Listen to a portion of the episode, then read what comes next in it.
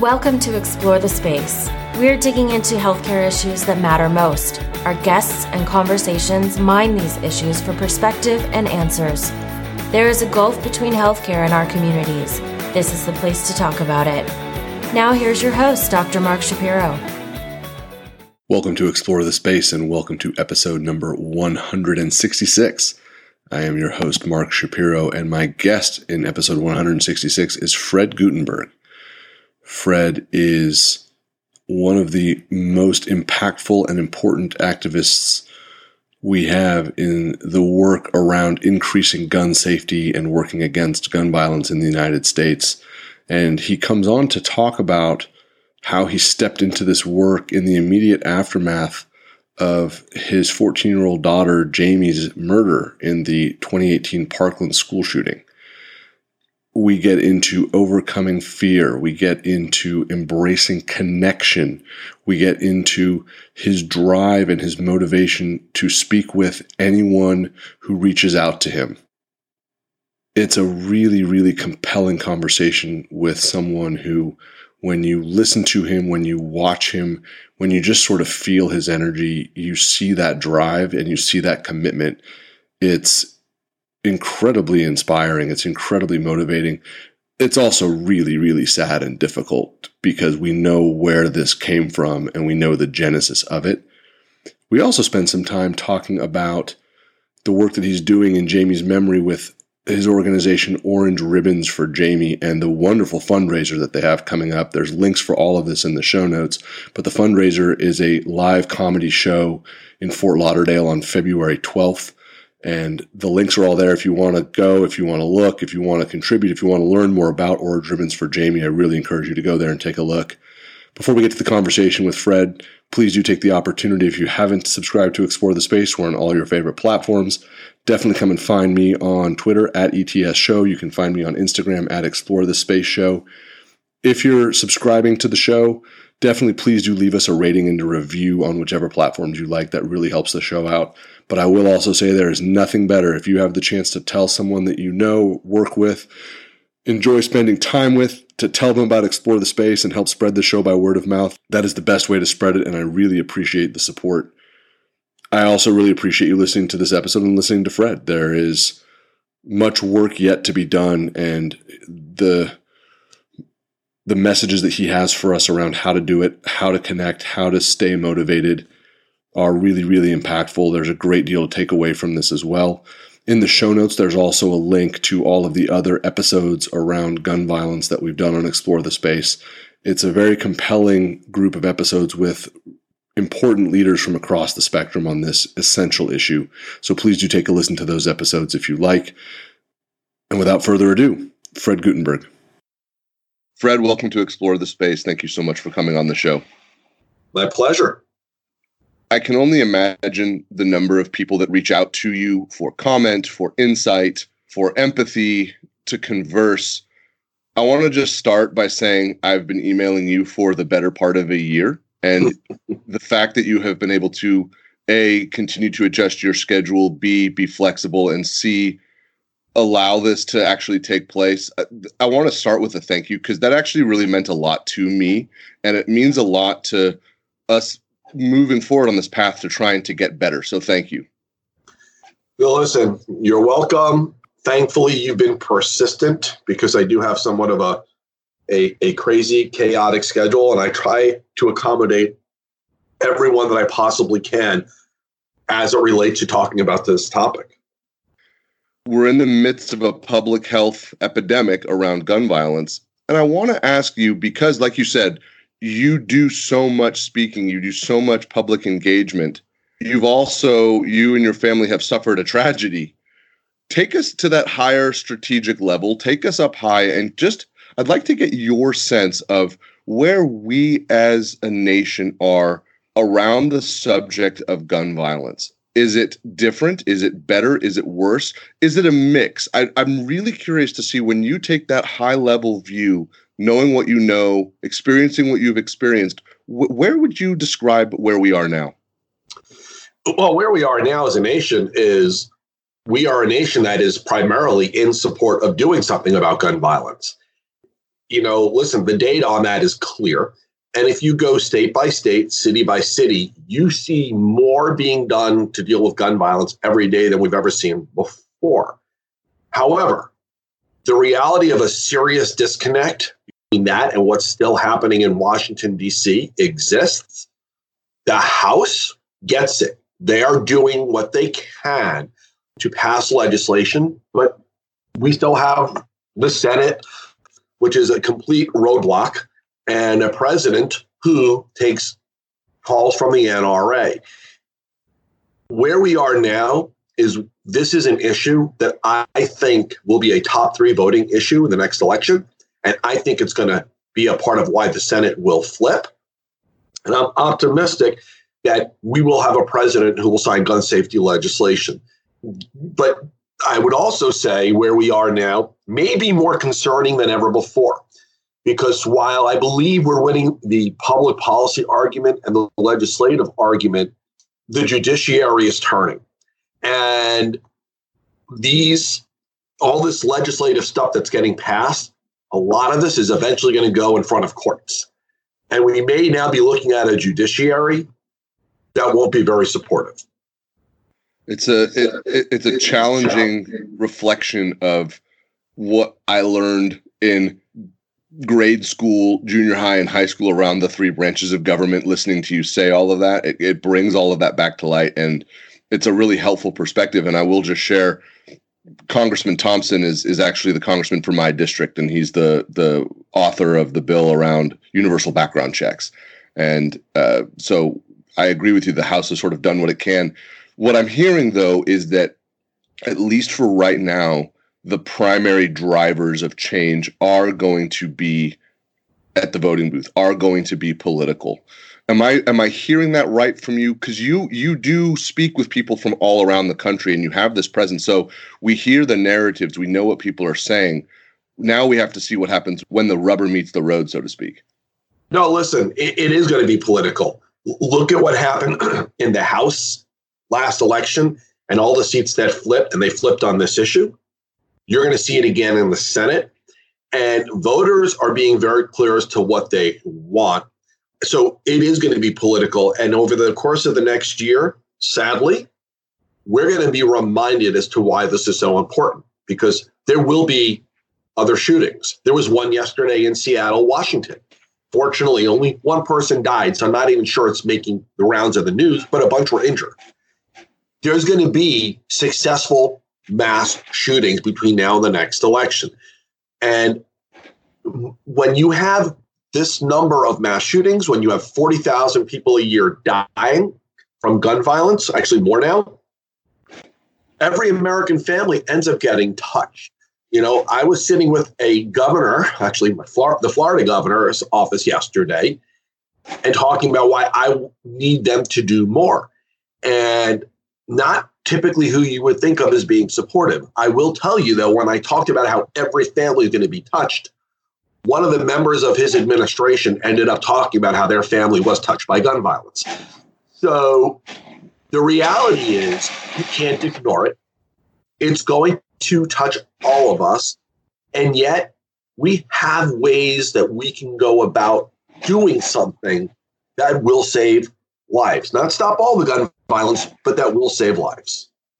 So that gets us to the next place where I really am hopeful to learn from you because you had to very swiftly make a choice after a life changing tragedy that affected your entire family with the murder of your daughter to become an extraordinarily effective advocate. And that's that's that's a comment that I will pass to you that in my observation and learning about advocacy and learning about public speaking on sensitive topics, you have you are at that apex. You you got very very good very very quickly. Give us a sense when you made that decision that this is the work that I'm going to do, and you've been very public, I'm going to do this for the rest of my life. What were the places that you started to build momentum in terms of getting better, in terms of learning how to do it, in terms of gaining that insight so yeah. that when you spoke, you could actually be effective? The day after Jamie died, I attended um, a vigil in Parkland for the community. And when I got there, the mayor asked if I wanted to say some words. And I decided I would. I didn't go there prepared. I just went up there and I let it rip. And while standing there that night, after 24 hours of this crazy whirlwind and emotional nightmare, it hit me that my family was a victim of gun violence, that my community was a victim of gun violence. And that night changed me. I knew from that night on that I would be in the middle of this. I didn't really know have a plan, but I knew I would be in the middle of this. I think one of the reasons why I've been able to do what I do is because what my daughter went through running down a hallway with an active shooter at her back, that's real fear and anxiety, the kind that I'll never have. What my brother went through with the World Trade Center falling on him, that's fear and anxiety, the kind that I'll never have. And so it's had this weird effect. I've lost the capacity for fear and anxiety, which I think is one of the reasons that I might have been limited in doing some of the vocal stuff that I'm doing. But I don't have that anxiety anymore. I just have this desire, this mission, this need to shape people, to get people to understand that this could happen to you, that you could say goodbye to somebody you love. And five minutes later, find out they're no longer there because of this. Or, and this is for you, the hospitalist, maybe they did survive, but they're going to be permanently never the same. And, and and both of those are horrible outcomes. And so that night, I have decided this is going to be my life going forward. I'm a father of two children. I will always see myself as a father of two children reacting to what happens to his children. This is me reacting to what happened to my daughter. I'm really sitting with the part around fear and anxiety. The arc of my life, when I kind of look back, I'm 43 years old now, the things that have held me back relate to fear and anxiety. And that you, under duress, made the decision to say, and to and to recognize and self-reflect and say those don't have a role. I've lost that capacity. And then when that happened when that wall comes down this is what you're now capable of. That is really striking. And i think that that's going to be something for uh, all of us to reflect on is how are we being held back by our own fear and anxiety you had to overcome it because of what occurred but we we all have the capacity to move past this the barriers that are, that are thrown up by our own fears and our own anxieties if possible. And are there tools to do that? And then what happens when we can? That's profound. You know i appreciate you saying that. You know listen the normal physical response to things that i have done and been through is you get the butterflies you get that trepidation and because i don't have that anymore yeah. i have this ability to, or desire now, to go up to anyone and everyone, I don't care what position they are in, and to either get them to be a part of doing the right thing on this or to take them on if they're not.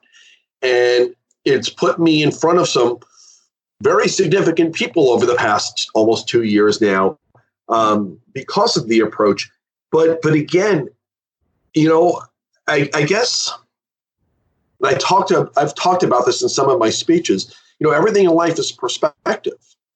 And for me, because I know what my baby went through is a kind of fear that I'll never be faced with, I, I just, it, it removed fear from me. And I don't know if that's a good thing or a bad thing long term. It certainly makes my my wife and my son worried for me but it's it's it is certainly the direction that I that I am going to continue in going forward. I've watched the arc of your work and I have seen you have those conversations because they they make the rounds on TV and they make the rounds on social media when you do have the opportunity to speak with very prominent people. I have a much better understanding. At first, I just thought it was cuz you have entree And that what I'm hearing is that is absolutely not the case. That this It's is not. A, a specific approach, and that's admirable. That's that's hard work to do, and I I, I appreciate having that understanding. And the next time I am watching you, because I try to watch all, as much of your work as I can, my understanding is going to be very different. Well, I appreciate that. I want to talk about as you're doing this, as you're putting yourself way out there on the sharp edge, as you've kind of shed that yoke and you just say, zero F's given, I'm talking to who I need to talk to. Allies. Are there people who push you forward? Are there those who fuel you? Are there those who supply you? Is that group of allies growing? Is it shrinking? I'm really curious about what the coalition that's moving you, moving orange ribbons for Jamie, and we'll talk about that. Moving this work, what is your sense of of a coalition of allies uh, alongside you? You know, it's a great question. I actually just got done writing my book, which I hope to have out in the market later this year. Oh wow, that's breaking yeah. news! Wonderful, yeah. congratulations! Thank you. And while the book tell is about my story, the real premise of the book is about what I, I, guess you can call them allies or helpers, amazing people who have either were a part of my life or have become a part of my life because of what happened. You know, we we we go around um, and we hear people say all day long, people suck, the media sucks, politicians suck. I, I and I I see it completely the opposite.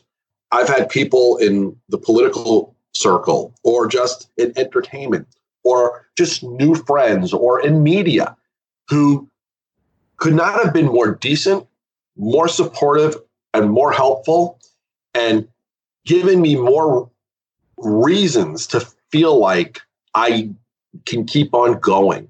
Um, yes, there are evil people out there, there are bad people out there. Anyone who follows me on Twitter sees that they, you know, love to harass me, but I don't care about them, you know, because they're not my helpers. They're not the ones pushing me forward.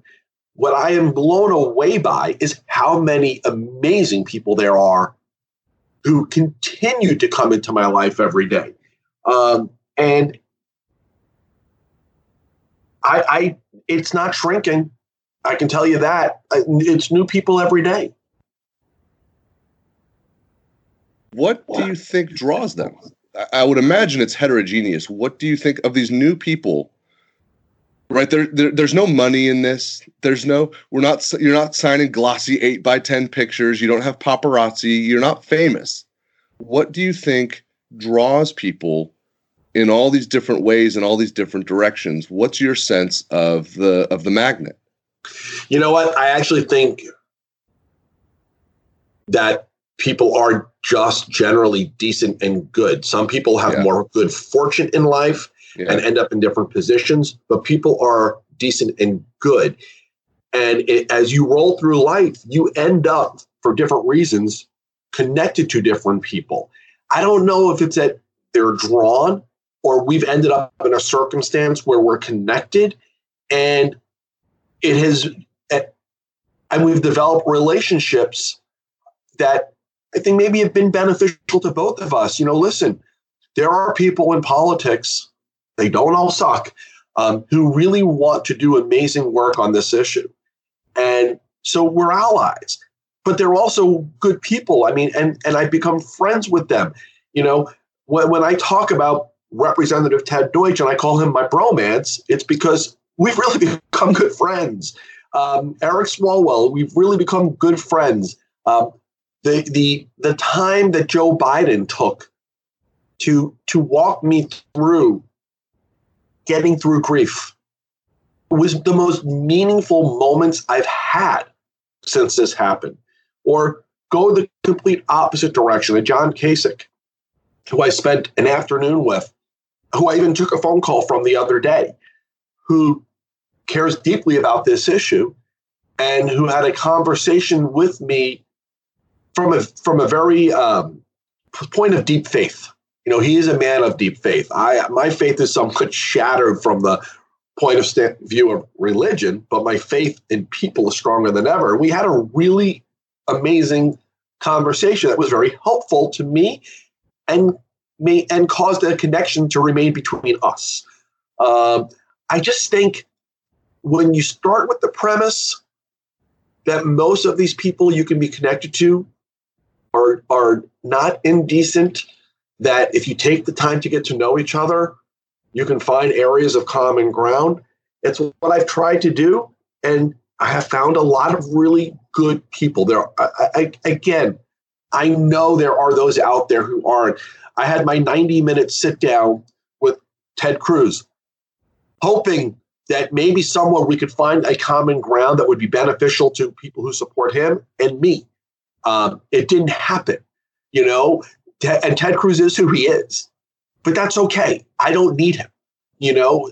So I just think what you open yourself up to, you'll find a lot of what you need as I was listening to you, I like to pick out words that I'm noticing are are repeating. And the word that was repeating as you were speaking now was connection. And I loved that. I loved hearing yeah. it. You, I loved hearing you say it over and over. It resonates for me because this sort of microcosm, this sort of small environment that's been created around explore the space, it's exactly the same thing. It's people who want to connect, learn from each other, get better, share ideas, and most importantly, support and elevate one another. That really, really resonates.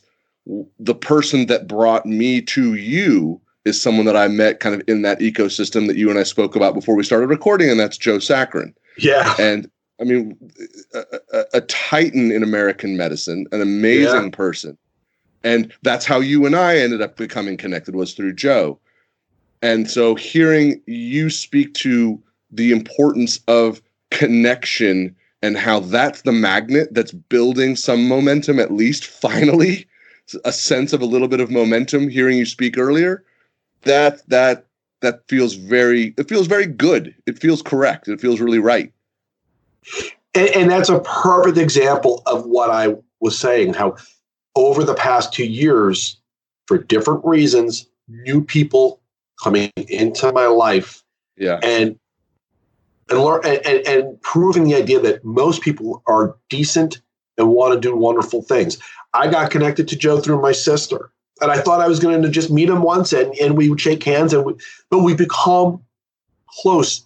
We share we share um, you know the, the the concerns over gun violence. Joe is you know is a victim of gun violence as well. He was shot in the neck, um, and then he's gone on to have a career treating victims of gun violence.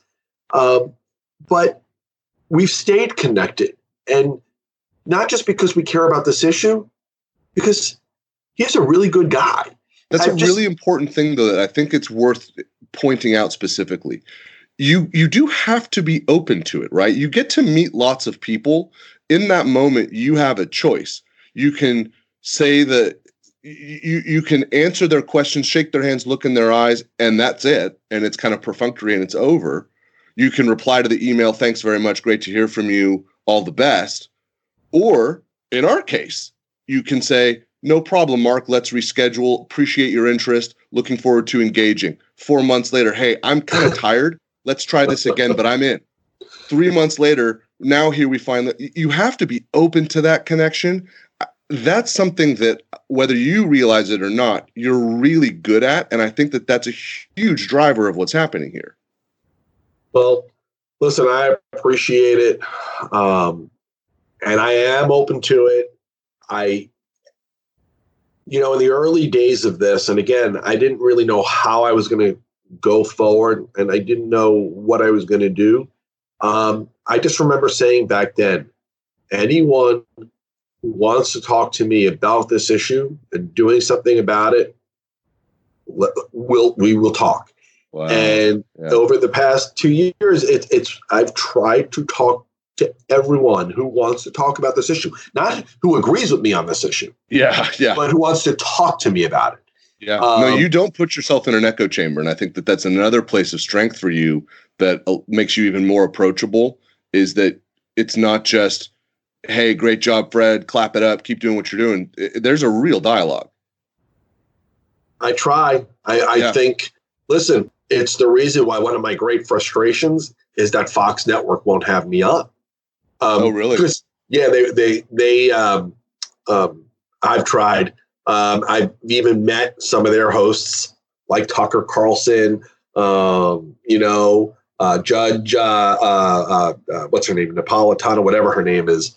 But the reality is, there's an audience there that deserves to hear a reasonable, rational point of view on this issue, and they they won't have me on the network. Have they so, been transparent with you about why? Like, have you with their their handlers and their schedules? Have they offered up a reason or just said well? No? So I mean, the, the truth is, and I ask don't. you that uh, same as you do, right? That's that's isn't a this is an appreciative inquiry. I don't want to leap to conclusions, and I don't want to prejudge. I I am truly curious as to whether they're just saying no, thank you, or no, thank you, and here is the explanation as to why. I've been told, and, and there's been no explanation. There has been no response. I've been told they have a no invite list, and you know, listen, I'm prepared to go into that Lions Den. I'll go on with any one of them, but I would, and I would do it where only in studio because I've been told they mess with mics and earpieces if you're remote. So, but I would do it. You know, uh, it just hasn't happened yet. That would be very, very interesting, and I, I think that having you do that it, it reinforces much of what we've already spoken about, and uh, hopefully it'll happen because, like you said, there are people that would benefit from hearing that alternative perspective, and it's not easy, right? It's that's an exercise in stepping into tension for sure, but it's it's work worth doing. Yeah, and I I think that that same exercise, right? I, I like to use the phrase "stepping into tension." That's one that's come up for me around this issue, learning how to sort of shed fear, learning how to recognize that as a wonderful previous guest on my show, Dr. Mona Monahana Atisha, who did the uh, work around the lead contamination in the water supply in Flint, Michigan. She talks about how physicians carry a megaphone. I, I had to do that that sort of self realization work too, particularly around this issue and how do I want to use explore the space to to amplify things that are important. Gun violence rapidly became one of them. I got to speak at Rock the Ride last year uh, which was done in Napa, California, and Shannon Watts was there, and Congressman Thompson was there, and a bunch of other people. And I actually got to take the stage and speak there. That for me was that exercise in saying, "This is work worth doing. I have to be brave. I have to sort of shed that fear and go forward." I feel like a lot of people in medicine, a lot of people in healthcare are doing that work, are are realizing not only that they have the ability but building the confidence and then also recognizing that this is part of the this is part of the oath that we take recognizing that this is a public health epidemic. What is your sense of the growth and the role of physicians and healthcare professionals in the conversation around reducing gun violence long overdue and i do believe maybe if not the most critical one of the most critical aspects of this conversation that might change this conversation permanently.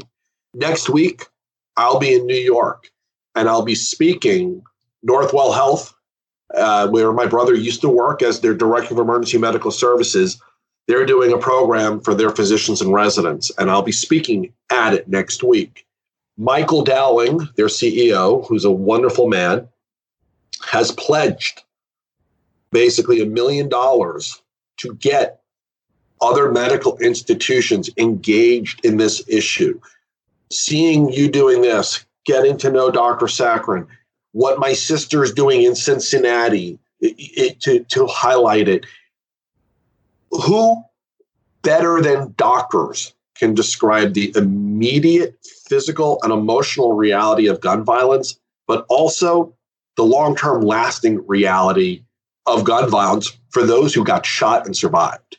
Um, and, you know, while the, the federal government had been refusing up until recently to study it, the reality is doctors already knew and, and are very able to talk about the physical and emotional toll, to talk about what that bullet from an AR 15 really does to a body. Uh, doctors all across this country, between your voice and you have very well funded associations and hospital groups, you could be the counterweight to the gun lobby. And, and so I'm very thankful to really seeing this attention from physicians and hospitals in wanting to do more because I think it can change his dialogue permanently. I have chills and I have not felt more inspired around this issue. That that this is this is incredibly exciting, and I think that what you described, especially at Northwell Health, my hope is that that is the continued fueling of the galvanization that's happened around you know hashtag that that the the hashtag this is my lane more and more physicians speaking out. And i think part of it too is the work of learning how to get comfortable speaking right? We, we know what we know. We've seen what we've seen. We've we've experienced what we've experienced. It's a different exercise stepping on stage coming on a podcast writing teaching. You're taking ownership right? You are you're you're stamping that with your name. And i think a lot of us need to become more comfortable with that quickly. Yeah. Um, I, I i'm hopeful that you will and yeah. i mean whether it's it's you or you see the work that's happening in baltimore with joe yeah. or my sister in ohio or yeah. northwell in new york or the group out of umass and eh, you know in massachusetts there are so many people around this country right now in the medical yep. world that are jumping into this conversation, or even in um, in Philadelphia, they're they're doing wonderful work there as well. It is the more of you that get into this and say this is going to become our issue.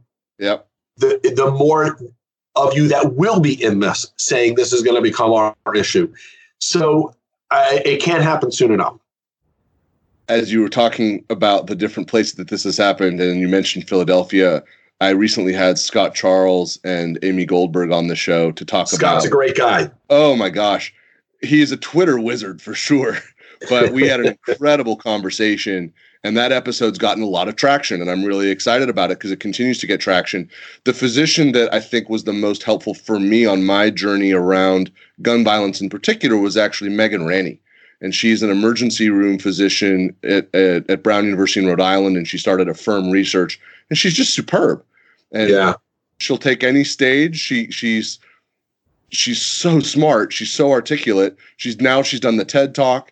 Right. These are the names and the people that we're going to look back and say in the early part of the 21st century, they they move the narrative in this profession, and it's great to have people like you who are saying you have to do this. You got you're doing it right. Keep going. Well, and that and that is the that really is the bottom line. I, I wish it would have happened long ago, but it yeah. is happening. But it is happening now, and and and it just needs to pick up pace, and it needs to keep spreading, and it needs to keep going on because it can change the conversation.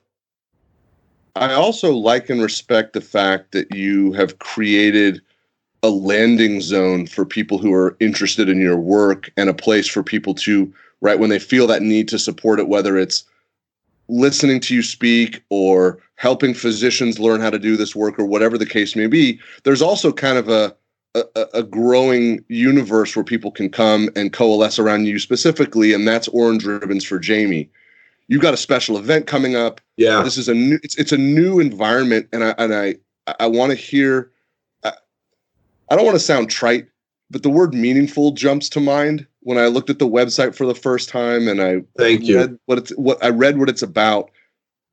Talk about the genesis of of Orange Ribbons for Jamie and, and what the vision of it is. A lot of people think the name comes from the fact that orange is, is the color of the gun safety movement. Um, that's not the reason for the name. Orange was Jamie's favorite color. And the night that Jamie died, her dance sisters, the girls that she danced with, competed with, all came marching over my house that very night in hysterics. And they all got together before that at the dance studio and made up loads of orange ribbons. And they all came into my house wearing orange ribbons that night. Um, and the next day, they went back to the dance studio. They got a group and they made thousands of orange ribbons for us to have in our house to give out at the funeral and to give out to people who are coming into our house. And so the orange ribbon became a symbol of our loss from that night going forward. A few weeks later, I was walking around in a store and somebody asked me why I was wearing the orange ribbon. And when I told them, they said, Did you know that's the color of the gun safety movement? I had no idea. And when I confirmed that it was, later that day, I said to my wife, This is what we should name the foundation that we're going to start Orange Ribbons for Jamie. And and so we did. And Orange Ribbons for Jamie was created to honor my daughter and what mattered to her in life, but also to deal with the reality and uh, the need to educate on why her life was cut short. So we do a lot of givebacks to groups that matter to my daughter in the world of dance, literacy, um, for kids of all abilities. My daughter dedicated her personal time to working with kids with special needs. She wanted to be a pediatric physical therapist. And my daughter was also dog obsessed. So we're very connected with the Humane Society. Several months ago, we held a nationwide dance-a-thon as a fundraiser to start raising money for a scholarship program that we've started in my daughter's name. And again, this scholarship program is for kids of all abilities. And what I mean by that is there's three buckets. One is for a kid who wants to go and major in something where you get to help others, whether it be physical, speech, occupational therapy, or medicine. But you also have to have one year in dance and you have to have community service because my daughter did. The second bucket is a kid who's going to major in dance, but they also have to have community service. And then the third bucket is for kids with documented special needs who may not go on to a traditional four year education, but they're going to go on to some post high school education. Not a lot of scholarships out there for those kids. And those families are often left financially drained because of having taken care of those kids. So we're making sure we are also giving a scholarship to that group. And for us to continue doing this every year, we need to have additional fundraisers to keep it funded. Um, and so, February 19th in Fort Lauderdale, we're having our comedy show fundraiser. Uh, we have three nationally known comedians coming in. And what's really cool about this is it all started with the comedian Jessica Kirson out of New York. And then she got Jim Breuer and Alonzo Bodden to join. Jessica is just another person who came into my life who had no need to, but because we got connected, we've stayed connected. And it happened on Twitter. She just sent a message. She really appreciates what I do and and thanking me because she's a mom. And I replied back and she said, you know, if you're ever in New York, when I perform, yada, yada, yada. And I ended up going to one of her performances and we met. And then she offered to lead on doing this a comedy show fundraiser for me. I mean, this is her idea. And so we're doing it February 19th at the Parker Playhouse in Fort Lauderdale. It's going to be an amazing night. We're going to raise money for Orange Ribbons for Jamie, um, which is the greatest cause in the world as far as I'm concerned. And um, if by any chance you're going to be in Florida, we'd love to see you. No, it, it really is an amazing construct. And it's, you know, I've spent some time in the web page kind of looking around. It's an emotional journey. Um, I won't lie. The first time I, I looked at the web page was kind of cursory, and I was like, I'm just going to move on. But it's sort of like what you were talking about. You have to move through the fear and anxiety. You know, I have a three and a half year old son, and mm-hmm. I start to mm-hmm. have some counter transference. But you know, you spend some time on this website and you it's a great opportunity for learning it's a great opportunity for reflection and I, I love this construct that there's a there's that opportunity that when you feel that you feel compelled to contribute in some way there's these great opportunities to do it. We'll have links to it on the website. I really hope that the show on february 19th is is a huge success and that there's just more. And i love that genesis of it. It's just that connection. It's just people reaching out you being open to it. And now all of a sudden we're doing this and this will just be the first of many right? This will this will be ongoing work. This was really really special for me uh, I, I appreciate you taking the time i know that you are very public and transparent about saying, I will speak to anybody about this issue. I can also recognize that that takes a toll on you and that it's hard work. And I appreciate you making some space to come on this podcast, to come on, explore the space and, and help us to learn and to get better. Well, listen, I'm glad we finally got to do this. And, and I think it was a really wonderful conversation. And so I thank you for your time as well. Thank you for listening to Explore the Space. Visit us on our website, explorethespaceshow.com, and please subscribe to our podcast on iTunes. Follow us on Twitter at ETS Show, and you can email Dr. Shapiro by writing to mark at explorethespaceshow.com.